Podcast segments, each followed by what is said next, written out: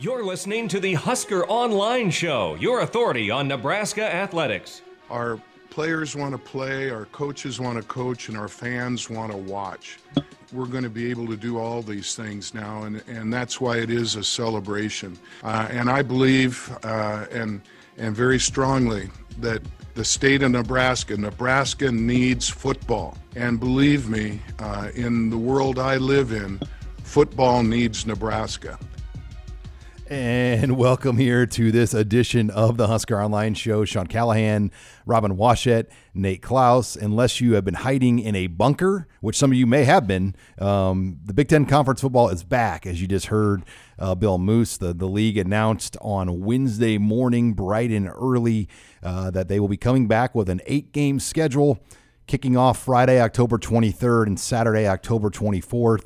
It will be culminated by a week nine, a championship week on December 18th slash 19th, where teams will be slotted up one verse one, two verse two, three verse three, all the way down to seven verse seven. Um, so you will see nine games being played across the league. The only caveat: no fans, um, no bye weeks. So uh, you will play these games this year um, with zero fans other than uh, uh, parents in attendance. I, I, joked to somebody, though, for Nebraska, they've got 150 players on the roster, so they'll have an advantage by having the most parents in the crowd because they have the largest roster um, in the Big Ten Conference. But, guys, Robin Washut, Nate Clouse, we get football back.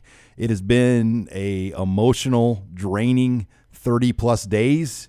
We get it back, uh, but there's a lot of red tape, Robin, tied to getting football back still. Yeah, I mean, I, there's definitely a sense of relief and I'm sure joy to an extent that uh, there will be football played in some capacity uh, in the fall of 2020, which, uh, you know, a few weeks ago it looked like there was absolutely no chance. So, uh, that's the good news. Now, the bad news is Nebraska and all the other re- members of the Big Ten are essentially going to have to walk through a minefield, so to speak, to try to make it from start to finish through this nine game schedule that, uh, you know, hopefully they can. But, you know, there's it's a really fine line they're going to have to walk with the, the protocols and rules that have been put in place as far as, you know, the testing and, uh, you know, percentages of, of positive rates and, and all that stuff that they have to maintain in order to continue to play from a week to week basis it's going to be tough and it's going to be uh, stressful uh, for everyone involved uh, from now until the, the, the, finish of the season. But now, I guess, bare minimum, at least we get a chance. They get to try to play. Whereas before, the Big Ten wasn't even going to provide that opportunity.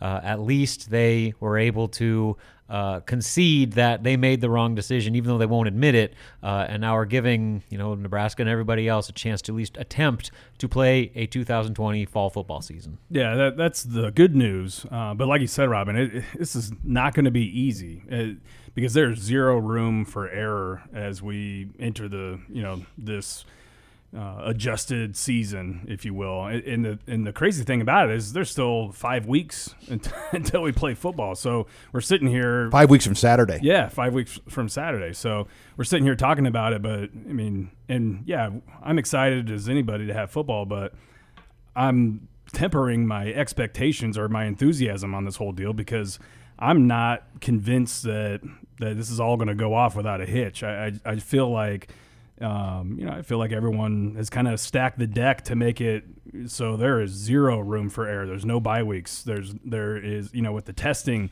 um, that, that everyone all the those requirements that everyone has to meet. There's very very little room for error before they pull the plug on this whole deal. And, and my fear is, and maybe it's just me being pessimistic with the way this whole thing's been handled, but my fear is that they say, well, okay, well this is not going to work, but we tried, so maybe next year.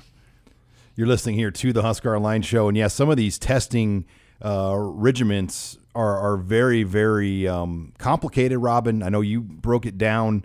Um, the positivity rates in the community, the positivity rates in a locker room. Now, the, the, daily testing won't go into effect until September 30th. A lot of that is the Big Ten doesn't have the program fully secured. Kevin Warren was asked which program the Big Ten has used, and he didn't answer the question. Uh, shocker. Asked, asked directly yeah, that and skirted the issues. And, you know, there, there's some backstory to that. I mean, we know the White House offered that a couple of weeks ago. The Big Ten did not, the Detroit Free Press said the Big Ten did not want to take that because they didn't want the political attention um, by getting politics involved by taking that testing program. So they went out and got their own program. My question is Nebraska got their program on their own in a, in a few days. So Central Arkansas had a program. You, you, just wonder why the Big Ten wasn't working feverishly on getting the rapid testing program back um, or getting something set up until really the Pac-12. Uh, I want to say it was not this Friday, but the Friday before, the Pac-12 announced their program, and then boom, the ball started rolling. Um, you know that rapid testing was the way to go, and that's the way to play football safely. Maybe it had to do with just the volume of tests needed because it's not just football that gets it; it's every All fall athletes. sports, and so maybe that number was, you know, a bigger chunk than uh, they they could get on hand. But anyway, that's that's just a hypothetical. But back to the uh, positivity rates and things that they're going to really be monitoring from a week to week basis. You mentioned there's two two separate categories. There's the team positivity rate, which is um, I think just players and coaches, and anybody that's going to be on the practice or game field uh, on a given day. And so for them to be good, it's you know two percent or less. For them to be uh, in the orange, so to speak, which uh, they have to quote proceed with caution and enhance COVID prevention. Uh, to to prevent liability. Uh, that goes from two percent to five percent uh, for a team positivity rate. And if you're above five percent, then you're in the red. And if you're in the red, The dreaded red. you must stop regular season practice and competition for a minimum of seven days and reassess metrics until improved. That's pretty ambiguous because I mean, who, what does that mean until improved? Uh, under under whose evaluation? And so that's a really scary thing about this whole deal where not only uh, do you have that situation where if you get a, a player uh, team positivity rate above 5% which i think we did the math on a 150 man roster about seven guys. about seven or eight guys and somewhere in between there that's not a lot when you when you think about it so there's a really high risk of that happening uh, but then any player that tests positive is out a minimum of 21 days, two weeks for the, the normal quarantine, and then another seven days to reacclimate back into into football. So, in a nine game season, one positive test eliminates you for a third of the year. Think about Adrian Martinez exactly. or a key guy. It's a huge deal. So, I mean, that's a major risk that we're facing here. And so then then there's the population positivity rate, which, I don't agree with this at all. yeah, they, they clarified that it's not like the what Lincoln's numbers are. Because like the prisoners just got tested, Right, and that, that drove the rate up. So does that factor into Right, this? Ronnie Green clarified that it was about like just your your Campus. your campus. Yeah, basically your your your campus population where it goes beyond the people that are at practice and at games. It goes to your your academic staff and, and all that stuff. Basically anyone that has interaction with your players. The, those numbers are given a little bit more leeway, obviously. Uh, so to get in the red, that's seven and a half percent or above. So really, still not that much more wiggle room when you think about it. So I mean, this is going to be very difficult. and how transparent will they be Exactly. with that data and those numbers? And how how can you like accurately track that and, and know that that's what the the rate is? Like you're going to require. I mean, I, I guess I just don't understand. like if you have seven, and then there's the risk of false positives. Look what the NFL did. Remember when they had that run of false positives and guys were supposed to be out? Okay, so a false positive now is all of a sudden the guy's out three weeks or misses a game. You know, I mean, there, there's a, a- such a slippery. can you slope. test out of a false positive? So let's say you test falsely positive, Yeah. then and how many pos- false? How many positive or negative tests do you need to counter out of it. a positive? Two days in a row? Yeah. So I mean, what what happens if your false positive comes up on Friday? You know, like are they gonna?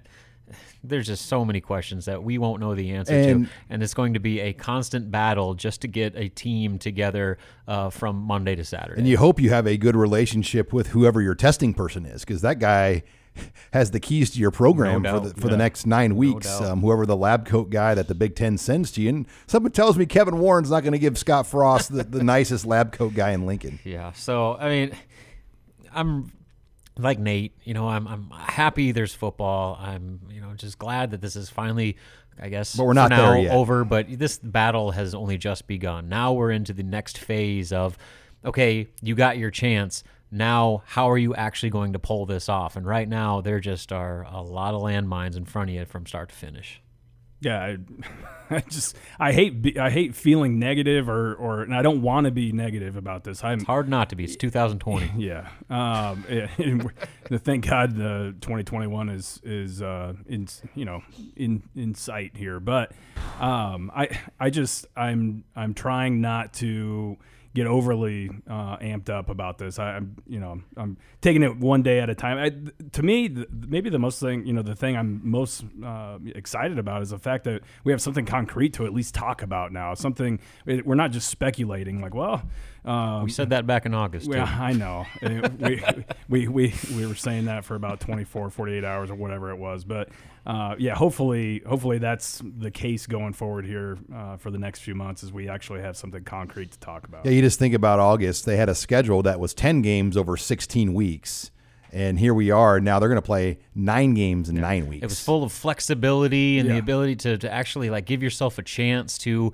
uh, handle hiccups along the way now you have a schedule that has zero room for error where Worth. games will be forfeited and you give yourself no chance to make up those games and still remain part of the college football playoff equation and why yeah for no reason like, no, absolutely yeah, no there reason. is no reason like no one there's no there's absolutely no reason why I mean, at this point, you hope a lot of your key guys have had COVID because you'll be able to get through this a lot easier because uh, there's only been one known person in the world or the U.S. that's gotten COVID twice. Mm-hmm. Um, so, you know, if you've had it, which who knows what that data is for each college football team right now, but you heard Ed Orgeron say, uh, we think most of our guys would have had it. Um, that's my best Coach O for you. That's good. That was um, pretty good. That, that, got people fired up, but I, I think, you know, you're, you're going to see um, some of these Big Ten teams. I'll be curious, too, guys like the Purdue's, the Jeff Brohms, who were really pushing this winter plan, the PJ Flecks, who really were against Rutgers. it. There are going to be some teams that aren't ready to play. No. And part of it to me, why we're playing on the 24th versus the 17th, I think there were, and we're going to get more into this, but there were some concessions that had to be made to play. And I think one of them was no fans because, and we'll talk more about that later in the show. Um, Nebraska would put forty thousand in there by mm-hmm. November. And that's a competitive opinion. advantage because there's other states that either can't do that or uh, don't want to do that. And then the other thing is some teams aren't prepared to play, so they had to go an additional week for those teams. Where in a perfect world, I would have liked to have seen a group of teams start on the seventeenth and give them the twenty fourth off, and then a group of teams start on the twenty fourth. Um, that would have at least given the league another week of inventory, but we can get into that more. Guys, I'm going to bring in Glenn Snodgrass, though, next. Um, he has been really big behind the scenes, pushing uh, the parent movement. 12 of 14 uh, Big Ten parents groups uh, led the charge. We're going to talk more to Glenn about what this meant for them getting Big Ten conference football back. You're listening here to the Husker Online Show. You're listening to HuskerOnline.com, your authority on Nebraska athletics. And we're back here on the Husker Online Show. Sean Callahan now pleased to be joined uh, by a very special guest, Glenn Snodgrass, who really has been one of the guys behind uh, making the noise, keeping the ball in play to get to where we're at today. Uh, coach Snodgrass, uh, also the head coach of York High School, his son Garrett, a redshirt freshman here at Nebraska. Uh, I'm sure today was just a relief. Um, to to get the news that we will have football back on October 23rd, 24th here in the Big Ten Conference. Yeah, for sure. There was definitely a little bit of it's it's been a little frustrating for a while now, and last night was probably the height of the frustration. But um, to get good news this morning when we when I got to work was definitely exciting, and uh, I'm really happy mostly for those players and coaches who get to get out there on the field and do what they wanted that what they wanted to do all along. But I'm also happy for the entire state who um, really wanted Nebraska football pretty bad, and now that we know we're going to get it here in about a month or so, it definitely is exciting. And I know, Glenn, they're gonna they're gonna really say the medical breakthroughs are why they made this decision. But I, I wrote this today, and I'm curious your take on this. If Nebraska and Ohio State aren't making the noise they're making to at least keep this fight going 12 rounds, keeping the ball in play, do you think we're at where we're at today, right now? You know, I I no, I don't. I really don't. I, I know that they made the comment early on that they were surprised at all the uh, pushback that they had gotten for this, and you know, I, I think they thought when they made that decision, people would all just sit back and be happy with it. And um, you know, I, I think football's a pretty big deal to a lot of people. And I, I got to give, you know, a lot of the credit for Coach Frost right out of the gate being the one to to stick his neck out there and, and let people know how he felt. And I know he was fighting for what he knew was best for the players and he knew what was best for the team and what he knew what was best for the entire state. And he took so much criticism for that, but he never backed down because the whole time he knew what was best for those players. And he was willing to take that criticism and man it just i think it kind of emboldened a lot of people you know i know it i know it uh, got us parents excited about taking a next step and i think the other group that you really got to give some credit to is the football team. Um, you know, I want to I want to give credit to those eight, especially who had their name on the the lawsuit uh, for having the guts to to show leadership in this situation, but not just them, the whole team that was that was behind them from day one, and um, it was very difficult for those boys to. I mean, just imagine being a 19 year old kid in the middle of a pandemic trying to get your uh, college degree and trying to compete on a Division One football team, and then oh yeah, you're going to go out there and sue a major uh, behemoth like the Big Ten. I mean that's that's not easy for a 19, 20 year old kid to do, and for those boys to show that leadership, I just couldn't be more proud of them. Um, but again, I don't want to just single out those eight boys. I want to I want to tell how proud I am of the entire team. So it's there's been a lot of people with their hands in this, and and you could even say the whole Big Ten Parents United group, but the Nebraska group in particular, um, they have fought very very hard for this and never gave up, and it's it just feels good at the end to know that we're going to hopefully have football in a month. And we're joined here by Glenn Snodgrass, uh, father of Garrett Snodgrass, uh, who helped lead Nebraska's parents as uh, they fought for a return to play. And, and you mentioned the Parents United I thought that was a big part of it. There was a, I think, a time where you almost had all 14 parent groups. If, if correct me if I'm wrong, Glenn, um, and that had to get the attention of the league as you guys started organizing forces and really unifying your message um, about why you think you should be playing football. Yeah, and I think that was the big thing of um, it, at the beginning, there were a lot of individuals who were upset about this, but the more we started unifying, the more we started getting groups together. You know, there were separate parent groups, and when we got a nice Nebraska group together, that voice meant something.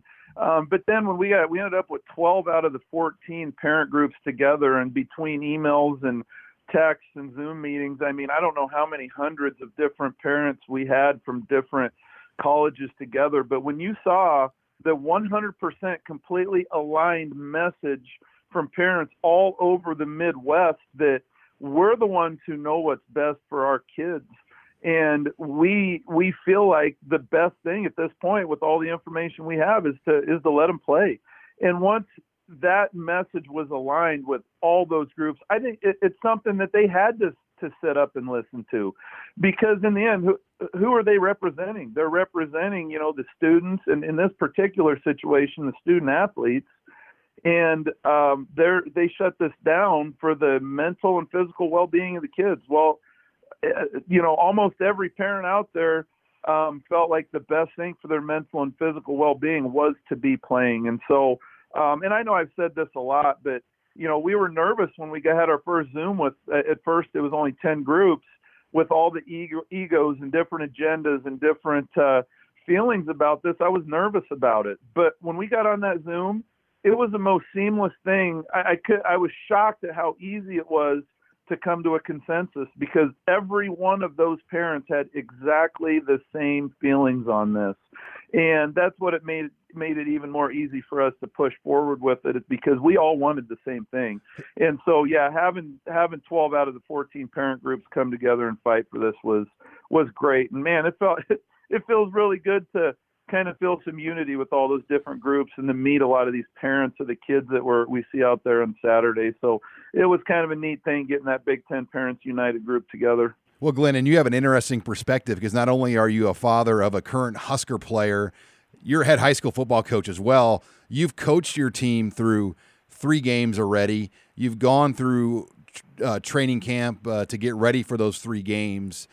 What have you seen just from your preparation and coaching with kids and a team? Obviously, you're not going to be able to test daily like the Big Ten's going to require, um, but what what's it been like for you, kind of preparing a football team, and how do you think that will translate over to what the Big Ten's going to be doing here? Well, you know, on a much smaller level, it was, uh, you know, I, I think we, we're seeing a similar thing. Obviously, we're not going to have the ability to test like they are, but we had a few cases of kids on our team. But every one of those cases came from the summer. They came from get togethers that were outside of the school, outside of football. Since we started football season, we have had zero cases because these kids are together. We have our protocols here at York, which are pretty strict. Nowhere near as strict as they are at the university, but we have our protocols. Our kids are together as a team and they know they have a responsibility for their team. So they're going to be a little bit more careful when they go out.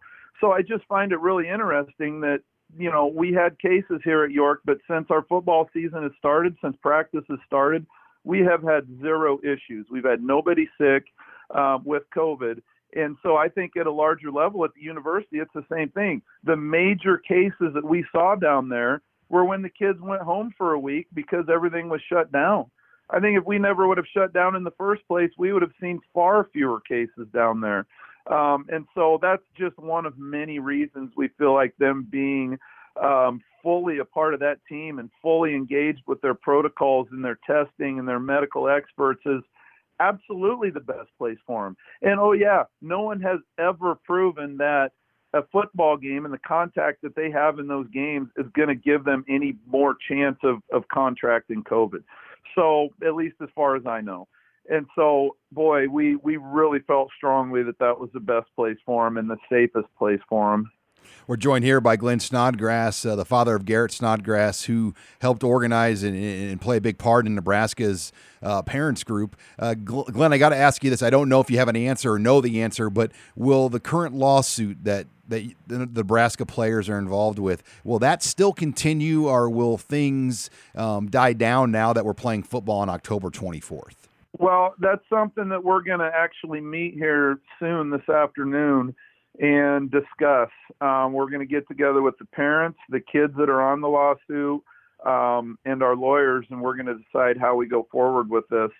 Um, I, I, just will say I don't know exactly what we're going to decide. Excuse me, but I do know we're not in this to win some legal battle battle of discovery over some documents that in the end I really don't care about. Um, we're in this to get the kids on the field we're in this to get Nebraska playing football again, and not just Nebraska, but the entire Big Ten to be playing football again. And right now, at least, we've got that, and that that was absolutely our major goal. Now we want to. I also think we want to make sure that something like this doesn't happen again.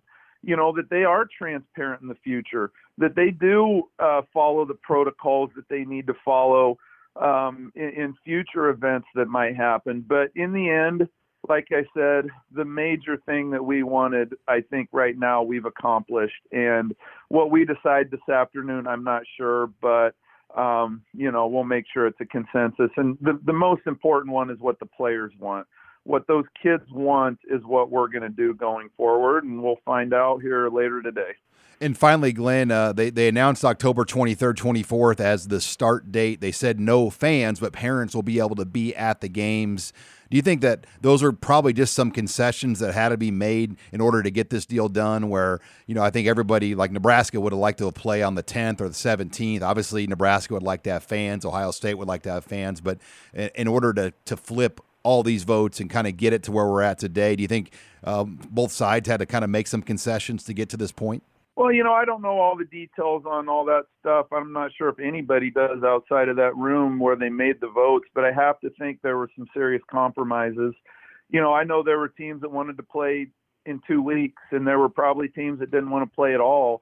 So I think anytime you make major decisions like this with 14 different people that have to come to a consensus, there's always going to be um, compromises that have to be made, and that was probably one of them. And there may have been timelines as far as when they can get a hold of all the testing and things like that. I'm just speculating on this, but um, you know, we would have liked it to have been sooner. You know, and there's all kinds of issues with the very, very strict medical protocols that are more strict than anywhere else in the country. Um, but uh, you know, in the end, at least they gave us a chance to get out there and play.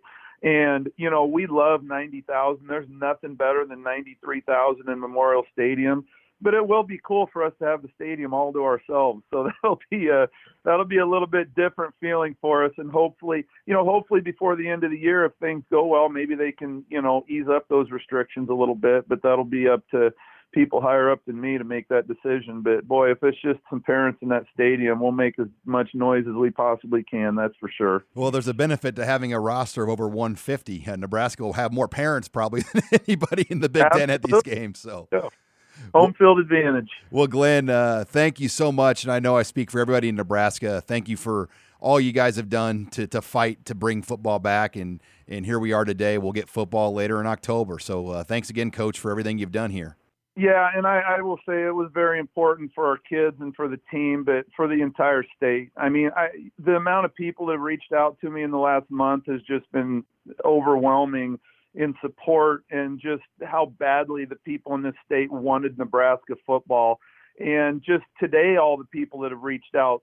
I mean, I just feel so good for everybody in this state, and with all they've been through mentally, the you know the excitement that there is, you can just feel it all over the state of Nebraska right now and so I'm just so happy for all of them. And now we just got to keep these kids, get these kids going, and uh, keep them under those medical protocols and get to playing football. So thanks a lot for having me, Sean. I appreciate it, and uh, all of us parents are excited. All right, thanks again to Glenn Snodgrass. Much more to come here. You're listening to the Husker Online Show. You're listening to the Husker Online Show, your authority on Nebraska athletics.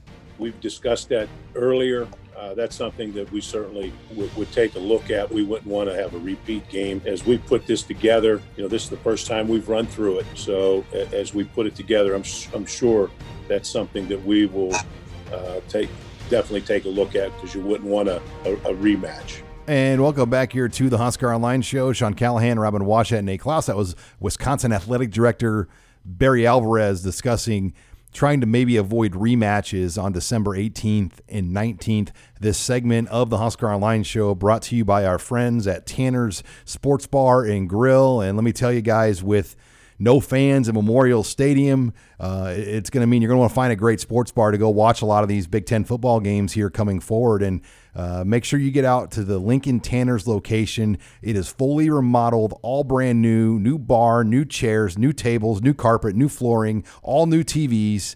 Uh, and they have lots of plans in place here with football season. I was in there over the weekend, and you won't even recognize the place. It is as nice or the nicest sports bar right now in Lincoln. So uh, make sure you get on into Tanner's and uh, get some wings and watch some football as it will be your home uh, here with this new Big Ten schedule. But guys, you heard Barry Alvarez discussing the Week Nine, and I actually really like this idea. And you know, I I asked the question to Bill Moos, and they didn't know yet, but my guess is you're going to see Week Nine games at a neutral location, probably at least two spots. Um, but I think playing two December games outdoors is already a stretch for the Big Ten playing December 19th outdoors across the league is a huge gamble. So I would venture to guess you will see dome sites. Um, and who knows? Maybe maybe there'll be flexibility for dome games if weather is really really bad. Um, you know, with no fans involved. Yeah, credit where credit's due. Uh, this is the one thing maybe over the last nine months that the Big Ten has actually done right. Uh, I, I, agree. I like the idea. I think it's fun. Uh, it gives you kind of an element of mystery as how your season's going to end, and uh, creates you know some pretty appealing matchups towards the end of the year, especially when you get you know beyond the Big Ten championship, but the twos versus twos, threes versus threes, and whatnot. Uh, kind of you know adds a little bit of intrigue there. So. Uh, how they're going to do it remains to be seen, but you know, given the circumstances, I thought that was a nice little wrinkle that the Big Ten added. So, uh, you know, they said there's not they're going to do the best they can to avoid uh, rematches. So that could kind of throw off the the pairings a little bit. Uh, but you know, I think it it, it provides not only uh, you know, a competitive final week for the Big Ten to maybe help, uh, you know, the the standing of the league and if there are bowls or whatever it may be. But also uh, the TV uh, revenue, I think, is going to create a great opportunity for uh, those games to be showcased on, you know, a, a weekend where there's obviously not a lot. There might of only be one or two games Yeah, on that exactly. So I mean, you can really showcase the conference and get a lot of eyeballs uh, on your games and try to make back some of that res- revenue you would have lost, um, you know, in, in other areas. Yeah, there's no doubt. I, I think this is by far and away the best chicken pie out of chicken, you know what the the the, the conference has been able to to make out of this whole deal. I, I think, and I, I'm actually really intrigued to see how it how it goes. Um, and and I do. I, I think that you know, given the weekend that it's going to be played, I think that it's going to draw an awful lot of attention, even to those middle tier or low, lower games. I, I think that there's still going to be really really good competitive games uh, across the board. So. Um, you know, I'm I'm eager to see it. Hopefully, you know that, that we you know we get to that point and everything. But um, whoever came up with this idea, um, you know, and, and I know Barry Alvarez was was the one who's kind of heading up that subcommittee or whatever. But um, you know, if it was a collective we that, that came up with the, the idea, then I mean they deserve an awful lot of credit. Uh, or if it was one person who kind of came to the table with that idea and everyone else agreed with it, uh, whoever that was, I think deserves uh, you know a standing ovation because that's to me the the biggest brightest spot that's kind of come out of this whole deal. Now it'll be interesting how they pick your four crossovers. Um, Nebraska was scheduled to go to Rutgers in Ohio uh, in Ohio State. Penn State was supposed to come to Lincoln, as was Michigan State. Um, I mean, conventional wisdom hopefully says Nebraska will only get one of Penn State and Ohio State, and then one of the other two in there between Rutgers and Michigan State, assuming they keep those same four games. Now, Indiana and Purdue have to be a crossover. That's locked in. So, um, you know, Purdue has already got one, and it will be interesting how how they kind of go through the process. I'd imagine by week's end we'll know that.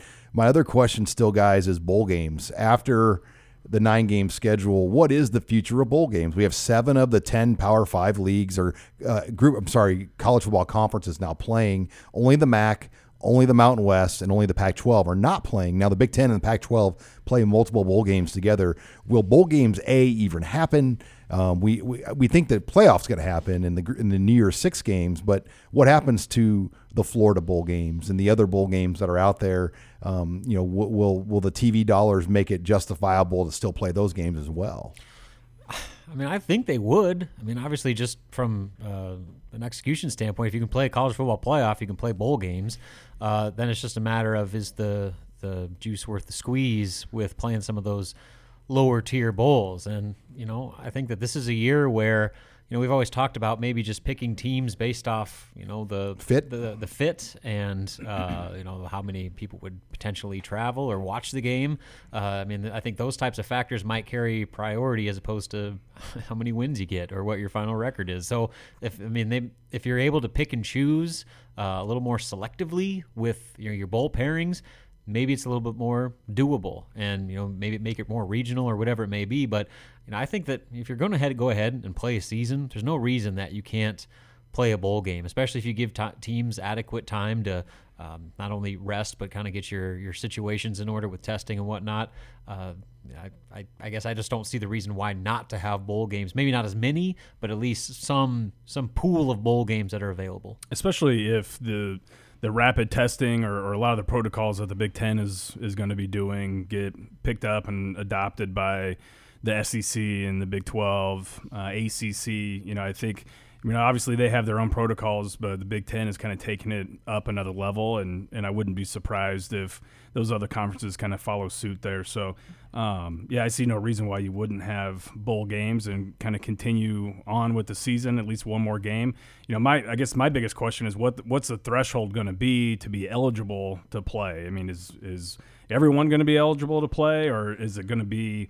I mean, how how are you going to kind of pick and choose? Um, you know what that what that magic number is or or which teams kind of qualify for bowl games because not Four four wins for sure. Yeah, I I think mean, four and four are three and five because I mean if if you played a traditional non-con schedule, you could win three and then three league games and get in with a six win record. But maybe they'll say, all right, the top, you know, if, if the Big Ten has nine or 10 bowl spots, the top nine or 10 teams go. Yeah. I mean, that might be the only way Mm-hmm. because they got to fulfill those contracts with the partners. I mean, it's not like those bowl games are going to want to stick a bunch of Sunbelt teams in, um, and everyone's going to have bad records this year. Yeah, I mean, what constitute a bowl eligible record when you're playing eight games? I mean, it's, Well, and you're playing all league games. Exactly. Like you're eliminated in the Big 12, as we know, tried to buy some wins and they lost them all last week. so, but when you watch some of those games, though, Coastal. Carolina looked a lot better than Kansas when I watched that game. yeah, that was not a good start for the Big 12. But yeah, it will be interesting to see um, what direction. We do know this that Bill Moos is pushing for Iowa as a Black Friday game. Um, now, schedule number one of three. We've had three schedules now this year, guys. Um, schedule one had Nebraska, Minnesota, Black Friday, and Lincoln. That schedule got canceled, as we know. Schedule number two, there were no Thanksgiving games, so we were going to be home for Thanksgiving. The magical schedule number three, we don't know yet, um, but we do know Thanksgiving is a part of schedule number three. And because there's really no need to kind of keep Minnesota as the team, it wouldn't surprise me if Nebraska's traveling to Iowa to play Black Friday because both Gary Barta and Bill Moos want that game. Yeah, if there's one silver lining, the last remaining legacy of Shawn Eichorst is officially put to rest. Well, then next year, though, we have to go to Minnesota. yeah, there you go. maybe they'll adjust that schedule too. But Uh, I was going to say, at least you got somebody in charge now who would fight for that Nebraska Iowa game instead a of being like, okay, whatever you want. You So yeah, uh, I mean that at least gave you some insight as to what Nebraska prefers, but obviously uh, Nebraska's voice isn't always listened to in this conference. But uh, yeah, I, I think that you know the Purdue's um, AD, like you said, he he mentioned that you know they want to keep it similar to that uh, original schedule, maybe lopping off one of the divisional games, and so that gives you an idea of maybe the crossover opponents where um, more than likely Nebraska is going to get Ohio State or Penn State. All right. Well, we'll uh, continue this discussion more here. You're listening to the Husker Line Show.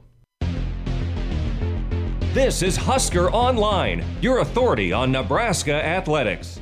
Kevin, um, this is Doug Lane I cover Ohio State. Why was your communication with coaches, players, and parents so poor over the last month? Doug, I appreciate your your question. Uh, from a communication standpoint, um, you know what, what I tried to do personally, and we tried to do collectively, is to make sure uh, that when we had things to communicate, that we did communicate. Um, and again, I mean, you know, one of the easy things to do is to be able to turn around and look back and, and say, you know, what was poor, what was good. Um, again, as I said a couple minutes ago, you know, we're we're we're in an environment right now where we. I know me personally. I wake up every day trying to be as positive as I possibly can, to do, do the best I possibly can for as many people that I can touch. And we're back here on the Husker Online Show. Robin, Nate, it's great to hear your voice. I hope you and your family are doing well. And I will do my best now to not talk about anything. That's Kevin Warren in a nutshell. You summed up that press conference very well. yeah, pretty much. I, I know from now on, whenever I refer to Kevin Warren, I'm just going to say Kevin. Yeah, Kevin. Kevin! The Home Alone Kevin. But man, what a train wreck of a start for Kevin Warren. You can say whatever you want to say. I've been privy to some inside knowledge of what's going on. It has not been pretty behind the scenes for Kevin Warren. And he tried to keep a straight face up there. But this is a guy that frickin' went on and said on August 19th, this decision will not be revisited. Kevin Warren, the decision got revisited, and they're playing football. So say what you want. He has done a horrible job leading this league, and he tried No, to no, take. no. He hasn't led anything. He hasn't. And everyone's going to blame someone else. He's going to blame the presidents for pressuring him. Mm. The presidents are going to say Kevin Warren misled him. But the bottom line is the ADs and the medical people that they work with should have had the strongest voice in all this. Mm-hmm. Someone still needs to convince me why presidents who have no day to day interaction with the athletic department should have any involvement in this, should have any, you know, the say they did in this decision. It should have been an AD decision from the start, and they had a plan in place, and Kevin Warren did what he did and got us in this mess. Yeah, I mean, you can blame everybody you want, but the reality is that Kevin Warren's job is to be the face of this decision. That is literally what he is there to do, is to quote unquote lead the Big Ten conference, and he has done as Nate said, anything but since the day he took over. And you know, right or wrong, that he gets uh, the lion's share of the blame doesn't matter. I mean, that's that's what comes with the territory of that position. And uh, when you make decisions of the magnitude that he has, uh, you know, regardless of who's also inputting on those decisions, uh, you better be ready to deal with the consequences. And Kevin Warren was not. Uh, he made these decisions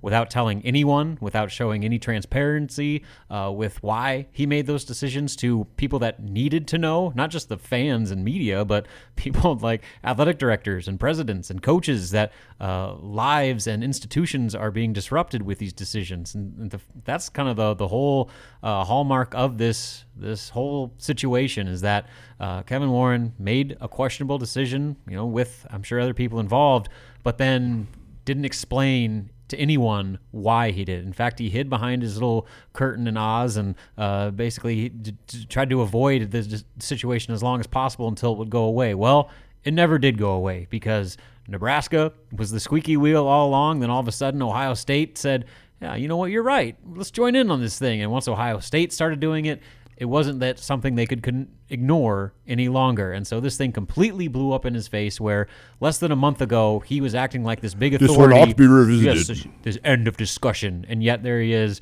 tail between his legs, going back and having fall football again. Well, it's great to hear your voice, by the way, Robin. Thanks, Kevin. Kevin. Kevin. Answer me.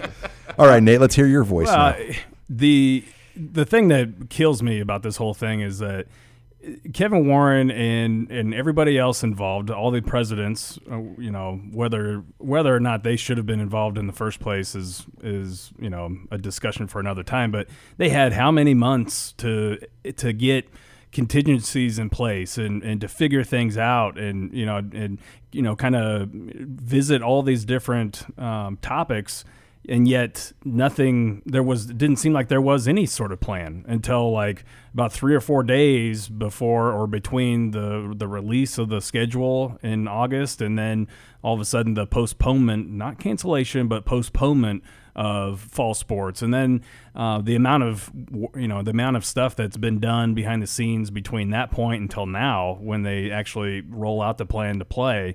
I mean, it just it, it makes you wonder what the heck has been going on. Who who is leading the show, or or kind of um, you know pushing the buttons or pulling the strings or whatever. But um, the frustrating thing about it is if you're a, the head football coach of a program in the Big Ten, and you're one of the last people, you know, within the the inner circle to, to actually find out what's happening, uh, that's got to be absolutely maddening. And and I, I feel bad for the the coaches and players to be in that position let's call it what it is, guys. Kevin Warren, back at the beginning of August, he wanted to be a trailblazer. He wanted to be a leader. He wanted to kind of say, This guy made the decision nobody wanted to make. He made the tough call, and then everybody soon followed. Well, nobody followed. And other than the Pac 12, who always will follow the Big Ten and the Mountain West, and they have different guidelines in those states. I mean, California and some of these places, they can't even go in their football buildings yet. So I get why the Pac 12 canceled. They, they can't even practice or do anything because of Governor Gavin Newsom's uh, directive health measures there. Uh, but yeah, this is a deal where he had a bad hand of cards. He sat at the table with it as long as he could, and they pushed it as late as they possibly could before they had to flip things back over. And then they found something that they could put this on. Oh, by the way, rapid testing, which Central Arkansas has had the whole time, by the way. Um, so say what you want they were forced into this because they made a bad decision. And it, it I don't care what anyone says.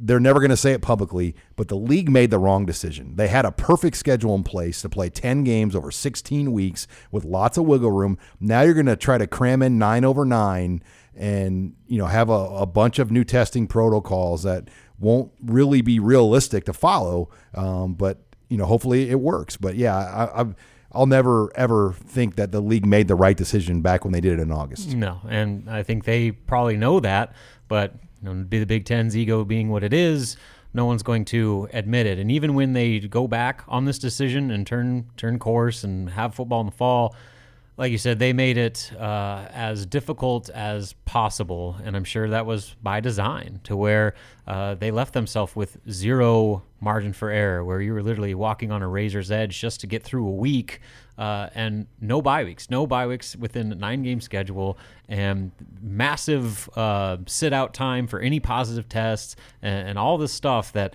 is going to make it so hard for a team just to be able to field a roster, uh, you know, especially teams that don't have the luxury of a 150 man roster like Nebraska does. I mean, there's programs within this conference that just don't have the resources Nebraska does. So while they might be able to get through, uh, there's going to be some that just can't. And so it seems like they're setting themselves up for fine, you want to have football? Good luck. Try it. See what happens. And then when it fails, we'll say, we told you so. And then we'll be right in the end. Yeah, I, I, think to me the best thing that came out of this is how you've got a you know a program like Ohio State and a program like Nebraska. Um, you know, and I think when Nebraska first joined the Big Ten, Ohio State, Michigan, some of these other you know um, blue blood Big Ten programs kind of were like, eh, you know, Nebraska. But now Ohio State fans have come together and totally embraced Nebraska for for the you know leading kind of leading the charge and, and helping to get this done. I mean, my Twitter, I don't know about you guys, but my Twitter timeline is full of like Ohio State fans or, or retweets of, you know, people thanking Nebraska, thanking, um, you know, Scott Frost and, and the, the Nebraska uh, parents and, and the players and, and how you know anytime they ever come to Lincoln, they're going to be buying all Nebraska fans beer, and um, you know I, I, think that they've banded together and you know kind of rallied against Kevin Warren and the job that he's done. Um, and, and, to me, if you're Kevin Warren, how do you how do you survive this, or how do you want to continue to be part of this? Because it has gone so poorly, and you've handled it so badly that I, I don't. I mean, I, I would be looking for a, different job if I were him. Well, it'll be interesting, and uh, we'll, we'll can you continue this discussion more here next, guys, as we wrap up the show. You're listening to the Husker Online Show. This is Husker Online, your authority on Nebraska athletics. Both Chancellor Green and I pushed very hard in our meetings, respective meetings, that attendance should be based on local authorities, health officials, uh, governments, etc. Again, in our footprint, our situation is different. That does not appear that it's going to be the case. Uh, certainly did not want it to be a deal breaker and uh, we're going to think of some innovative ways to have our fans involved. Uh, we love our fans, they're the greatest fans in college football. Hopefully, uh, we can uh, get them uh, involved in, in some innovative ways, and, and we're already working on that. The important thing is that our fans are going to have Husker football, and uh, they're not going to be able to be in their seats, hopefully, just for a year but we're going to need them now as much as we ever have. And we're back here on the Husker Online Show. Sean Callahan, Robin Washut, Nate Clouse. That was Athletic Director Bill Moos discussing no fans. And it's definitely something you know Nebraska fought hard against.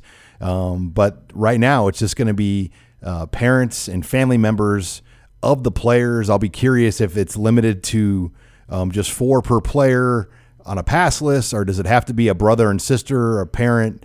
How they will make those determinations of who gets in the games because there'll be a lot of uncles that appear otherwise um, uh, on who gets in these games to watch in person. Um, but it is going to be interesting to not have fans. But I, I, do think it was one of the concessions that had to be made. I think there were certain things that these presidents that were no votes said, hey, I'll vote yes, but we can't have fans. We got to have obviously this crazy rapid testing protocol program in place and we can't play too early in October. Other than that, let's play football. Yeah, I mean, this was something that Nebraska and Bill Moos, Ronnie Green, Ted Carter, they fought as hard as they possibly could for. They thought that the decision on fans should be made by the individual institutions and uh, you know state you know guidelines and all that stuff. That if you have the ability to have fans in the stands, why would you not get that chance? Uh, you know, especially when you're talking about uh, the, the, massive loss of revenue that's already occurring, if you have a chance to even make some of that back, uh, while also you know providing your fans an opportunity to see your team play, why not? But clearly, uh, that was a sticking point for I'm sure several teams, other teams in the league that. I think Nebraska just conceded this was not going to be a deal breaker for them, where you know they, they had the chance to get football. And if it meant not having fans in the stands, that was a sacrifice they were willing to make. So it's unfortunate. Um, you know, I know Nebraska if they were able to, would have had as many as they possibly could fit in Memorial Stadium. But at least thirty thousand, as we know now. Yeah, and now the other uh, element to that too is there's no tailgating allowed on campus. So this isn't even a deal where like the stadium club's going to have, uh, you know, a parking lot full of tailgaters or anything like that. Everything has to be off campus. So around the stadium, it's going to be weird. It's going to be great for the bars. Yeah, it's going to be dead. But yeah, I mean, the, the, rail yard might actually get some uh, some boon back, and downtown Lincoln and, and all those normal off the grid tailgating spots. Those are going to be the places to be. So it's one of those deals where you just got to make the most of it for now. But certainly, you know, unfortunate that you know we get football, but nobody's going to be there to see it. Yeah, I get you know where the position Nebraska was probably in, how they're you know they weren't going to give up their season uh, to to you know fight for having fans in the stands, uh, and I totally get that. But at the same time, I guess I don't understand you know why they would um, why team why it was a sticking point for for other teams. I mean, are they afraid that the fans would transmit COVID to their players, or I mean, I, I, it just doesn't make sense to me if if the state and local officials um, you know, were able to kind of have their have their their thumb on the, the current situation and, and the respective college towns and say, okay, well, these are this is the amount of people that we're willing to to let into an event like that. I just don't understand. Uh, to me, at least, it doesn't make sense how um, anyone else should. You know, that should be a sticking point for anyone. Well, yeah, I mean, I almost look at it as how the the government works. I mean, there's the federal government, but then states get to make their own state decisions, mm-hmm. and that that goes for COVID. I mean, the federal government couldn't put down a national mask mandate or I mean, it's done locally by local authorities, local experts. And to me, the attendance thing, and that's what Nebraska has fought for too, as well. Like, hey, this should be our decision. This is our house, not your place. Yeah. Um, just because Rutgers, who, by the way, their statement, Robin, you read that to us earlier. It, it's it's pretty hilarious how there was not one word of excitement about coming back to play football for Rutgers because their president a week ago he made a really really out there statement. Kind of, he talked crap about Nebraska in there too, and um, the COVID problems on campuses and etc. And I don't think he thought a week ago they were playing football. Yeah, it just looked like they just got hit with uh, you know punishments from the NCAA or something in the statement they put out, as opposed to getting a chance to, to have a fall football season. They basically said uh, this decision was made and we are going to follow it, but we also reserve the right to uh, evaluate everything on a week to week basis. And if they're experiencing any negative changes, we will not have to play. So basically, they're already putting it out there that they are reserving the right to not play on a, any given week if, if they don't feel comfortable. So that's, you know, we talk about all the issues involved here. It goes well beyond just what Nebraska is able to control and their testing. I mean, what happens if they play Rutgers and Rutgers just says, oh, we, we got a couple positives. We're going to shut down for the week. Nebraska doesn't get to play a game. And so, you know, it's just add it to the list of concerns about how we're going to get through this thing unscathed. Yeah, and that and that goes back to my question about okay, well, what's the threshold for a possible you know bowl bid? You know, if if you've got if you've done everything possible to be able to play this year, but yet you've had an opponent or two that drops off or that cancels or, or bails or whatever, um, and and you only are able to play maybe six games and you win two or three of them, um, you know, should you be penalized for that by not being able to go to a bowl game? I, I just I, I don't know. There's there's still a ton of questions here that that need to be answered, and that we really probably won't have the answers to until until we well, actually get in the thick of this whole. Deal. And you talk about bowl games, guys. I mean, those are week long trips. How do you travel and bring the safety protocols and everything in place for a week? And odds are by January or late December, we're going to be in a different place than we are now. There might even be a vaccine in place by that point. Who knows? Um, but yeah, today in September, uh, a bowl game situation feels um, there's a lot of questions to me, you know, as far as yeah, what Nate said. I, I, think what you do, Nate, I still believe if you have eight or nine spots, the top eight or nine go. Yeah. I mean, I, I think that's the easiest way to do it because the six win thing doesn't really matter anymore at this point. And you know, will some bulls not be able to make it anyway because of no fans? Mm-hmm. I mean, they make their money off tickets, and if you're not going to allow fans, how do you have a bowl game? Yeah, that's why I don't think there'll be nearly the number of bowl games, but I think there are bowls that will be able to sustain, especially if they get the right matchups, and you know, if especially if fans are able to go to those games. And so there's a lot of unknowns about how they're going to um, make it work logistically. But I do think that there's an opportunity for it to happen, especially when you kind of eliminate the previous standards of X amount of wins gets you into a bowl game. You know, in a season where you don't even control whether or not you play, uh, in some cases, you got to kind of leave it a little bit. Uh, objective, so to speak, to where you can look at a, a team's record uh, beyond just wins and losses, whether or not they're deserving to a bowl. Yeah, it, it's gonna be it's gonna be fun, um, interesting, what whatever whatever you want to call it, uh, because this is I mean buckle up because the the whole this whole situation is not going to be dying down. If anything, I think it's going to be uh, be having some more twists and turns to the to the entire deal. Um, and again, we're five weeks away from even thinking about you know, seeing anybody strap up the pads and, and get after it. Yeah, guys, it's been peaks and valleys really since March, and we're at a peak again today. And let's hope that the valleys are limited. Let's hope, let's hope this peak lasts a little bit more than 72 hours. Exactly. All right. Well, I'm sure by the time we get done taping, we're going to learn a lot more. Uh, so make sure you're on Husker Online as we'll continue to fill you in and we'll know more about basketball as well. Robin will keep you up to date on that. And next week in our show, um, we will try to break down more about basketball. Thanks again for joining us this week on Husker Online, your authority on Nebraska athletics.